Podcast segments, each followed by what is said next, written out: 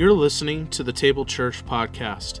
The Table is a community in Oroville, California that aims to follow Jesus by doing what he did love God, love our neighbors, and serve those in need. Find us at thetablechurch.net, Instagram, or Facebook. And now for the message. Would we pray as we move into a time of hearing from God's word? Let's go. Father, thank you for this time that we can gather. I've already thanked you. I'm so glad we can. Now, as we come to hear your word, would you be blessed? Would you help us to find something that we can chew on? Uh, as we open the word, would you open our hearts and minds and ears and eyes that we may see you, know you, experience you, feel your love and your presence now? We thank you for this day. We, we thank you for the rain. We thank you for being able to transcend our, our barriers of, of, of being in distant places. Um, we know that your word goes out into all the world, and you tell us that it does not come back void. You will be glorified. We thank you. In Jesus' name, amen. Mm-hmm. Also, you'll notice our, our, friend Matt is not here. We gave him the week off after a few months of doing this, two, a couple months. Mm-hmm. Um, so he's going to take the week off. Uh, Miranda and I uh, you are in good hands with us. we are doing a message series called Stand Firm. Uh, Stand Firm is going through a couple weeks in First Peter, which is a letter at the end of your Bible, small one, five chapters. It's written by Apostle Peter, who walked with Jesus, talked with Jesus, touched, ate with Jesus, learned from Jesus. But now he, he's a little bit older and he's in charge of his own church. He's passing along wisdom before he passes on. Things are getting a little tense in his neighborhood. In, in some of the tradition of the church, his wife has already been martyred. And so he is uh, relaying his final kind of messages to what he wants people to hear in before he passes on. He's writing to the church, not just a specific church, but to all the church. And the church is really struggling. The church is uh, scattered they're experiencing low level persecution from the cultures that they live in. He's writing over a whole region, a country sized region, and he's sending this letter to a lot of different places to help them figure out how to weather hardships, to endure suffering, to make it through hard times. This passage today and First Peter for the last few weeks is being read all over the world. I did not choose this passage. There's a thing called a lectionary, and the church puts out passages for each Sunday and actually every single day. And so this passage is handed down. Christians worldwide are reading this passage today, and we are going to read it too. 1 Peter 3 13 through 18. Hear, hear the word of the Lord now. Who will harm you if you are zealous for good? But blessed, blessed are you, even if you suffer because of righteousness. Don't be terrified or upset by them who cause you to suffer. Instead, sanctify Christ the Lord as holy in your hearts we're going to go through that phrase. Whenever anyone asks you to speak of your hope, be ready to defend it. We're going to go through that phrase. Yet do this with respectful humility, maintaining a good conscience. Act in this way so that those who malign your good lifestyle in Christ may be ashamed when they slander you. One more.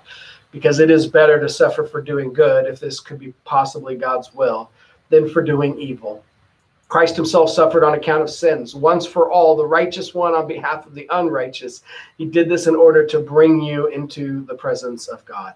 That is the word of the Lord. Thanks be to God. You know how I preach head, heart, hands, something for us to know, something for us to experience or feel inside of us, and something for us to do out into the world. It gives us a holistic faith moving from our head to our hearts out to the neighborhood around us so that we don't get that traffic jam of the Holy Spirit trying to clog ourselves up here. So, with our head, what does Peter want us to know?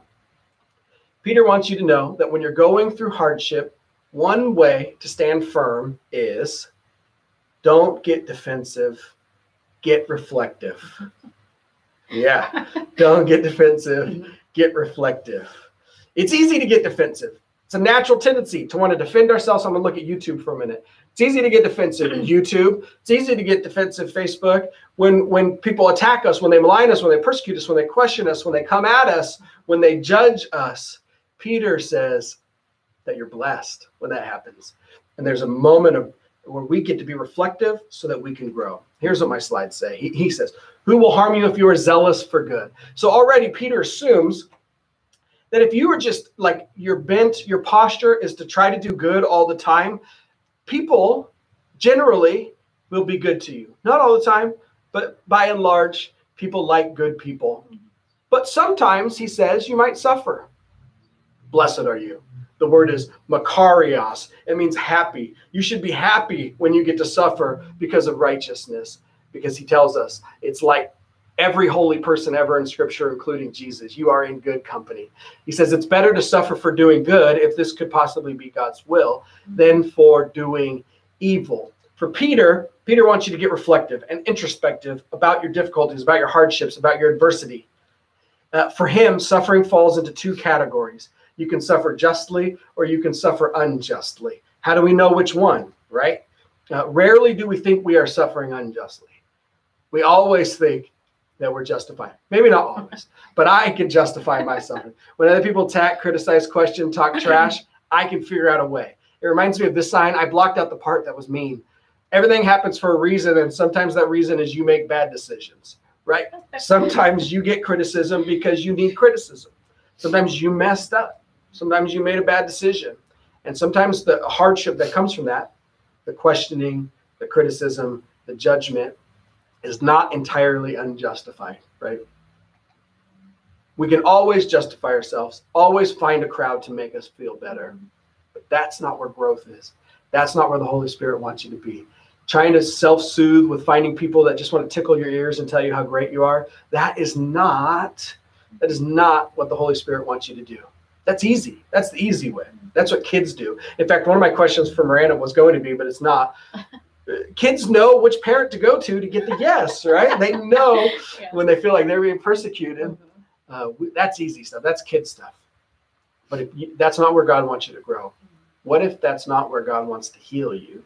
Sometimes we suffer in a holy way, a righteous way. And Peter says we are blessed, we are happy. God smiles on us when we do that. So, how do we know when it's just and unjust? Here's what Peter says Christ himself suffered on account of sins once for all, the righteous one on behalf of the unrighteous. Mm-hmm. He did this in order to bring you into the presence of God. Jesus suffered, we will too, but Jesus' suffering had a purpose. It was on behalf of hurting people that might be the clue for how we know when we are suffering justly and unjustly. Mm-hmm. Are our hardships here because we did something selfish and self centered, or because we did something other centered for someone else? Mm-hmm. That might be the question to ask in the middle of that hardship. That might be just the, the pointed pinnacle question for the Holy Spirit to for you to not get defensive, for me to not get defensive, for the Holy Spirit to use that moment of difficulty, of adversity, adversity, uh, uh, of hardship, to take us to the next level. Are we in this place because of something we did for ourselves, because of something we did for someone else? Here's my question for Miranda and for myself. Do you have any tools to not get to not take things personally and or get defensive to really hear the criticism without owning the attack? and I'm not asking yeah. because I have an answer. I'm asking because I want to learn. You know, I I can't really say that I have that I have tools, but I think for me, um, I do have to take a minute and step back because my first my first uh, reaction is, is to get defensive. Yeah. Is to think this is all about me. Somebody's attacking my character, attacking you know my person, um, and so that that's just my initial go to.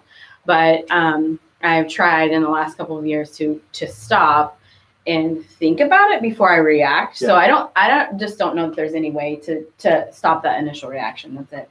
It's a knee jerk. It's a it's a just a natural thing. But how we move forward in that and be in community with people that we love is to to stop our reaction point. Yeah. And really think about what is the end result. So yeah. you know if if it's not about me, if it's not about my personal thing, and the end result is to, I don't, you know, whatever it is, being community, then I really have to think about that first um, and take those criticisms or take that uh, into consideration before I react. And yeah. and I'm really thinking about this, um, and this is just I think on point because this month, if you guys don't know, is uh, Foster Care Awareness Month, um, and the way that this has happened for me a lot recently in the last couple of years uh, is on my journey in foster care. Um, and so sometimes, you know, when you're taking care of somebody else's children, um, it can feel very, you can feel very under attack Yeah. as far as your parenting style. And, and, um, and it isn't about me. Uh, and it took me a long time to not internalize that, but really know that, um, I have to listen to those concerns. I have to listen to their concerns because I am caring for their child Yeah. uh, and not take it personally. And ultimately, if we can come together, it's really about just the care of this child. Um, and they have concerns, and I have concerns, and can we can we meet around the table and do this together as a team? So it's not easy. Yeah. I don't know. I think you pinpointed something really helpful when he talks about Peter about who will suffer for doing good. That's actually the moment where it gets really hard is when you are trying to do something good Mhm. and there's criticism. You're like, how dare you? I will punch everybody in here in the throat, right? Like, Yeah. um, so that's exactly Uh-huh. where I am. It's like I feel like sometimes I try really hard, and when the knack comes under attack, man, I'm ready to throw fists. Mhm. Um, but my my joke was slash very honestly, like I don't have any tools. I take things very defensively and personally. Someone could say something like, "Man, I was at the store the other day, and this guy smelled so bad," and I'd be like, "Was I at that store?" Like I'm like, "Are you talking about me right now? Why would you tell me that? There's a reason." You know, like I'm like a detective level clue finder when someone's saying something, and I'm like, "That's got to be about me." So I don't have any clue. I like yours. I was trying to look up some articles about how do we not get defensive. And Gottman Institute says one of the things is time. Mhm. Time allows us to not react, but just we can have purposeful action. And sometimes we just got to say in the middle of uh, maybe a- a- an encounter with somebody, especially a spouse or a kid or a parent, or like, hey, I, I need a minute. I'm feeling flooded. I'm feeling like my emotions are getting, uh, you know, I'm going to need to come back. Mhm. I also know that in my own um, training to do some marital counseling, that if you can schedule conflict, Mhm. you cut your you cut your argument and tension in half. Mhm. So if you say, "Hey, let's talk about this on Wednesday at 7:45 when the kids are in bed," man, your your the tension in your argument is going to be cut in half. So time is a great way. I like that. Um, also, just being able to recognize that there's a knee-jerk reaction. Mhm. Peter wants our knee-jerk reaction to be joy when someone comes at us, and I just don't. I'm not mature enough. I'm not Peter mature yet, but I hope to be someday. With our heart, what does Peter want us to experience, feel? What does he want going on in here? Uh, here's what I got embrace adversity to remove anxiety. He wants us to embrace it. Remember, I just talked about joy is the knee jerk reaction he wants us to have because we get to participate in the suffering of Jesus. We get to be counted among the prophets and the holy people of old. And so he wants us to embrace adversity to remove anxiety. I found this study from Scientific American, not a study, somebody who is an expert writing a, a blog about this. Uh, so take that for what it's worth. But she says this sometimes embracing emotional distress is the best medicine. Mhm. And then the subtitle, the subheadline, avoiding mental discomfort at any cost can be a self defeating strategy.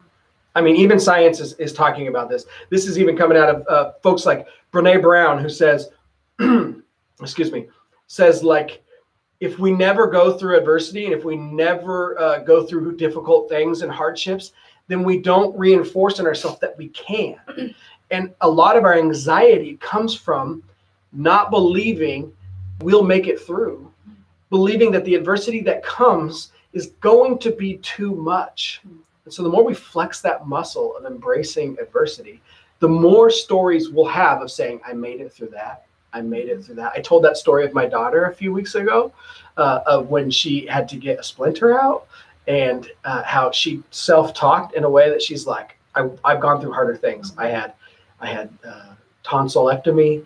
That was really difficult. I'm going to be fine.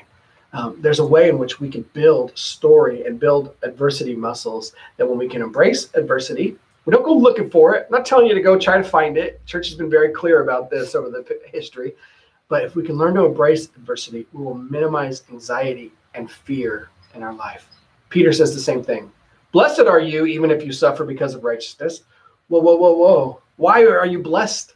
Why are you blessed? I told you, because we get to be counted among the company of the faithful, but also because we get to build that muscle that helps us weather the storms of life all the better. He says, Don't be terrified. Fear, anxiety has no place in this, or upset. Sanctify Christ the Lord as holy in your hearts. Let's walk through that phrase because it's wildly important, but it's a lot of weird religious words. What does heart mean? We know what heart means. It's the center of our emotions. That's not what it means biblically. Heart is not the seat of emotions. That's their stomach, which I like better as the seat of emotion. I feel stuff in my gut more than I feel stuff in, in my chest. Um, heart is not the seat of emotion biblically, but the seat of our personality, of our thoughts, of our will. For us, that's our brain, that's our head. For the biblical culture, it was, it was their heart. I'm going to put this together for us. What does sanctify mean? Sanctify means to make holy, to make uh, worthy to be in God's presence or worthy to be somewhere, um, holy, to make holy, to be set apart, special use for religious purposes. So, how do we make Jesus holy? Sanctify in our personalities, wills, and thoughts, in our hearts. I mean, Jesus is the Holy One. He is the one by which all other things are judged as holy. He is the holiest of holies. So, how does Peter and why does Peter tell us to make Jesus holy, to sanctify Jesus in our hearts, our personalities, thoughts, and wills? Here's what I got two ways. Embrace Jesus' teaching and example as the primary voice we listen to. And what that means for Peter specifically is Jesus suffered, we will too. Trying to avoid suffering is only going to increase anxiety and fear in our life. Worry really is just trying to avoid pain. We are just trying to come up with a plan to avoid pain, pain. But if and planes. Um, uh, but if we can embrace Jesus as the primary voice at the core of who we are, then we know that suffering can be inevitable, and in fact, can actually have purpose and be redemptive and have hope right in the middle of it. But also, we let our actions, wills, and personalities reflect who Jesus is in our everyday life. That's what it means to sanctify. We can't make Jesus holy, but we can live out his holiness as he is the core of who we are, the core of our hearts. We certainly, like Peter says, we don't suffer unjustly and drag his name through the mud all over town by saying, I'm a Christian, but like we're robbing liquor stores or something. Like that's not what Peter wants us to do. He wants us, if we do experience hardship, to do so righteously and to reflect the character of Jesus in and through that. Peter says that when we do this, fear, terror, anxiety isn't a concern. We're not afraid of the people who bring hardship on because we know that God can use it. Mm. We know that it's going to come. We can face it with courage. We're not afraid of people or hardships because Jesus, the primary, Jesus is the primary person we want to honor. And Jesus left us an example of how to go through hardship well. So, my question how do we embrace adversity? And what can we say to ourselves to prepare ourselves for oncoming adversity? I mean, hmm. I'm just thinking if there's something we have that knee jerk thing, if there's something we can say that just it's coming, how can we change our mindset to maybe be more embracing rather than, I don't know, um, ignoring? or- Yeah, yeah. I think oh, that's a hard question. Yep. For for me, I think when when I'm in the storm, I do tend to get a, a sense of calmness that really nobody else in my house gets because Yeah. everyone else is in and I'm assuming I know that that is a God thing because life would just crumble around us if we all were. But if I if I can if I can see myself heading into the storm, Yeah. that's when I get really anxious. Yeah. Um, so I don't know. It's it's about recognition of okay, we are, Yeah. and changing my mindset into like, what are we going to get out of this? I all I often think that you know it's a growing moment, it's a teaching moment, um, and so I always try to find the like the purpose of it. Like I'm okay. I am okay Yeah. to um to li- to live in intention and struggle for a period of time if I know that I'm going to get something out of it. And so I think that's just me trying to make it worth it. I love it. Make it worth it. So I'll sit in that storm for a little bit as long as I can kind of find a, a find a purpose for Yeah. it. Uh, so I don't know. That's not I really love a- that. I think uh, where most of us get stuck, and I think what you're talking about is Mm. we can get stuck with the why question of like, and I say this often because it's true for me. If we start asking why is this happening, um, and why is God doing this to us or something like that, you can get stuck there pretty easy because there's not a lot of answers to why. But if we can ask the question you're asking of like how, now that I'm in this, how do I get through? Mhm. And how is God going to make purpose out of this and meaning out of this? Mhm. That is just such a better question of like, how are we going to move forward? What is what does our story look like, and how does it look different with this event that we're going through right now? Man, that is going to help you get through the storm so much better than just going, why did this happen to me? How you know? Yeah. Um, I don't also have a question, an answer, a good answer, or a succinct answer for this about how we embrace adversity well. But I think if we can find a piece of scripture that helps us, um, like uh, this passage in Peter has been really helpful for me over the years, decades. Of just like, blessed are you when you suffer. Like, uh, if we can say so, like, and, and I don't say that because I understand what Peter's saying. In fact, uh, it's a little bit of a mystery to me. I don't fully understand why he'd want us to rejoice so much. But Jesus says the same thing in Matthew chapter 5.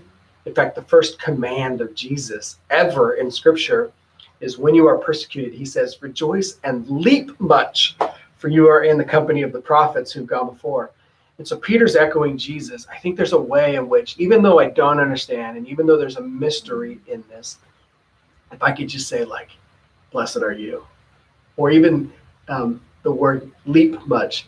Uh, the, word is be glad in your in your scripture, but the real meaning behind it is is uh, leap. And so I, I have to think about that when I see hardship coming. Of like leap much, like just a short phrase to like help you get outside of the situation from it overwhelming you and get some perspective on it as you're heading through. Yeah. So give yourself a phrase. I don't know what your phrase is going to be. Maybe something scriptural of like similar to Miranda's of like um, God works all things for good or something like that. Mhm. That says I don't know why I'm going through this, but I know God's going to do something amazing with it and through it. Turn this test into a testimony. Uh, Jabelda said, I always assure myself that Jesus is with me and there is no coincidence. So I just need to choose the path that Jesus is leading me on and pray for it. Yes. And I love that. And it, uh, last year I took a class um, with uh, Pastor Chris Hemberry Yeah. over at FCC. Uh, it was strategic planning, but something he said there stuck with me this past year. And he it was a reminder that God has gone before us, that he is with us in that. And then also he's going to he's going to follow up after us too. And there's still just something about that that is my spirit, I think, this past year of just knowing that whatever I'm facing, uh, he's been there before. He's going to walk with me through it. Uh, and then he's going to be help me pick up the pieces afterwards and reassemble. So Yes. yeah. Eugene Peterson, one of the most prolific writers um, and pastors of the uh, 1900s, early 2000s, he has a phrase exactly like that. In Jesus' resurrection, Jesus says, I'm going ahead of you into Galilee and I'll meet you there. And he said, every time I was going into a hard situation, I would remember that phrase of Jesus saying, I'm going ahead of you into Galilee and I'll meet you there. And he's like, my hardship, my difficulty was Galilee. And, where, and um, or you just like Joe Bell saying, God is always with us. The last words of Jesus in Matthew is that I'm with you till the end of the age. I will never leave you nor forsake you. If you can give yourself a phrase to just reframe your mental perspective about going into adversity, that is going to help you so much in embracing it, trying not to go around it, trying not to get defensive, and it will minimize the anxiety and fear in your life. Peter's saying it, science says it. I think it's it's a, a helpful tool for us. What does Peter want us to do with our hands? Uh, he wants us to become the neighborhood hope dealer. Give me grace with that. But here's what he says uh, Peter says, Whenever anyone asks you to speak of your hope, be ready to defend it. Yet do this with respectful humility. Now, if you grew up in the church, sometimes you've heard this verse used, maybe even had to memorize it in youth group or something. Sometimes Christians use this verse to mean go out and argue some folks into the faith and or defend Christianity against all attacks and from all naysayers. And what they always leave off, they have that be prepared to give an answer for your hope, defend yourself. They always leave off that respectful humility part that Peter adds. And and people often takes this, verse as a license to go out and be argumentative. And listen, I love to argue. I love, I love it. I love it. Uh, but this verse does not give us license to do that. That's not what this is. Peter doesn't mean it that way at all. Here's what Peter means. As soon as my slides catch up. Remember, Peter said, we talked about this in weeks past. He said that we are mobile temples and priests. That you are being built into a built into a spiritual temple. That you are doing the work of a priest, which is which means that you are where heaven touches earth. We are, as a collective body, where heaven touches earth. God dwells in you. You are one in whom Christ dwells and delights. You are a priest in that you help other people experience God. You help other people experience forgiveness for their sins. Peter tells us that we are this incredible temple where God dwells and priests, the workers there who help others experience. But we're not a building located in one space. We're mobile people out and about helping people experience heaven here and now. So Peter is saying something like, when you're going through difficult times, but have the joy of Jesus in your heart, be ready to, with humility, speak your hope. He's saying, be ready to give an answer for how you so joyfully endure hardship because people are going to notice. People are watching and they're going to ask, How are you going through this hard time so well? How are you going through this difficulty, this adversity, this suffering so well? That's what Peter's saying. Don't go out, try to clobber somebody with some verses to try to get them to heaven. That almost never works. But as you take on your superpower, I've said before, the power of Christians, their superpower is that they know how to suffer well and they know how to try to alleviate the suffering of hurting and marginalized and vulnerable people. As you do that work, people will notice and they're going to ask. And I hope your answer, uh, it's not about defending. Why did I say uh, it's not about defending? It's about helping others make sense of how you endure hardship so well. And I hope your answers at least include some of these four Jesus, Jesus is how I endure this so well. I have sanctified him as holy and the Lord, as Lord of my heart. Uh, I hope you would say your church family is helping you. Mhm. I hope you would say some spiritual practices help you. And I hope you would say service to your community, your neighborhood, your city around you would be helpful. And that's my question for us. Which one of those is increasing your hope this week? Yeah.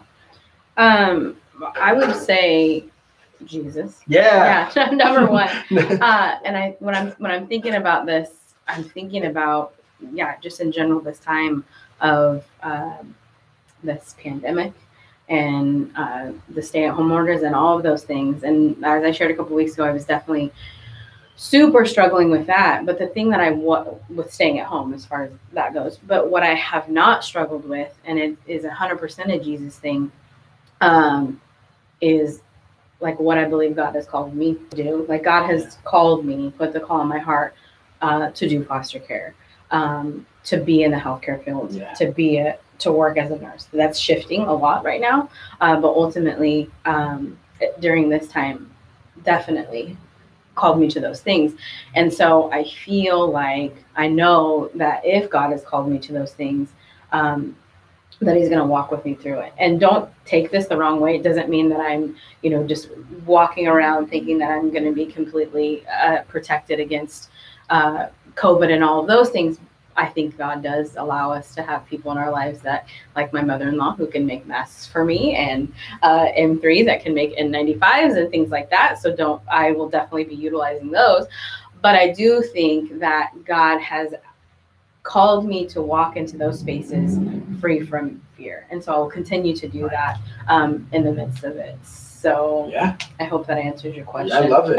Um, if I can, I'm going to reframe it with the language that we use, but it sounds like in by owning the call that you feel like you've experienced, that's a that's a way that you've sanctified the Lord Jesus as holy in your heart, and let Jesus speak to the primary identity of your of who you are and the actions that you're going to do, the way that you serve your community. Absolutely. And so Jesus has given you hope, and part of that hope, part of that sanctification we learn about, is not being terrified, of not having fear, um, caution, but not fear. Those are different things for Yeah. sure. Uh, hope for me this week is my church family. Um, I think this week I had one of my hardest days. Uh, getting my kids to go to school, just just the weight of the world feeling like it's on me. And um, I had someone in our church family just message me out of the blue and say, uh, "How are you doing today?" And it was just like right in the middle of like me being my maddest and most upset and most frustrated. And I just felt like that was a bit of Jesus. Like get outside. Don't let this this this, this situation's not going to overwhelm you. You can get some perspective. You're not alone. There are people in this with you, and uh, and so church family this week has the most been the most encouraging thing, uh, the most hope filling thing for me. Um, and it's what I'm able to tell you. I'm, I'm giving you I'm def- giving you a defense of my hope right now the hope that is in me. Here's my summary, and then we're going to move into a time of communion. With our head, uh, Peter wants us to know. As soon as my slides catch up, y'all, come on, slides. Don't get defensive, get reflective about growth opportunities and adding purpose to our pain and hardship for others, right? And the question we're asking there is it self centered or is it other centered? Are we struggling for these reasons? With our heart, Peter wants us to know, and ultimately God's word wants us to know, mm-hmm. that we can embrace adversity to decrease anxiety, knowing that as Jesus becomes core to who we are, fear has less of a place in our hearts. And with our hands, God's word wants us to become hope dealers. People are watching how you endure hardship. Mm-hmm. They are. This is a time to speak about your hope, to let your hope be magnified, to not let the situations overwhelm us, but that perspective, and get to speak hope into the world with humility and respect, right? Not arrogance, not disrespect, mm-hmm. humility and respect. Would you pray with me? Father, thank you again for your word. Thank you for your encouragement to not be afraid, which is maybe the most repeated command in all of Scripture. And you don't just tell us not to be afraid, you show us how to not be afraid. Putting Jesus in our hearts, enthroning him as the king of our lives. First, Lord, I pray for folks who've never done that.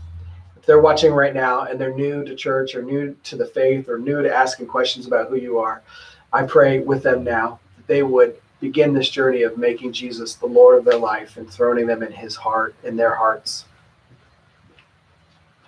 And for the rest of us, Lord, as we've already made that big decision, I pray that you would help us to continue in our growth, to remove that defensive posture and move into a more reflective and introspective posture. That your Holy Spirit would begin to transform our minds so that when adversity comes, we may leap much, we may embrace it, so that we may remove the fear and anxiety that often comes with it.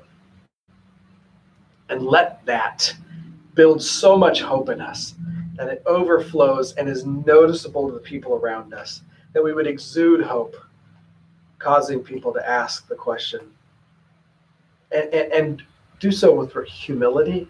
Everybody loves a humble person, Jesus. Help us to be humble and respectful and hopeful to the max. Now, Lord, as we come to a time of communion, would your uh, spirit be in these elements and in our hearts that as we partake of them, we would meet with you. We come with expectation and anticipation that you are going to meet us here as you always do and as you promise to always do. We pray that it would be spiritual nourishment for this journey, spiritual strength for us to not get defensive, but to get reflective. And we pray that it would be the seed of hope in us that would germinate and blossom into being so hope filled. We thank you. We praise you. We say these things in Jesus' name. Amen.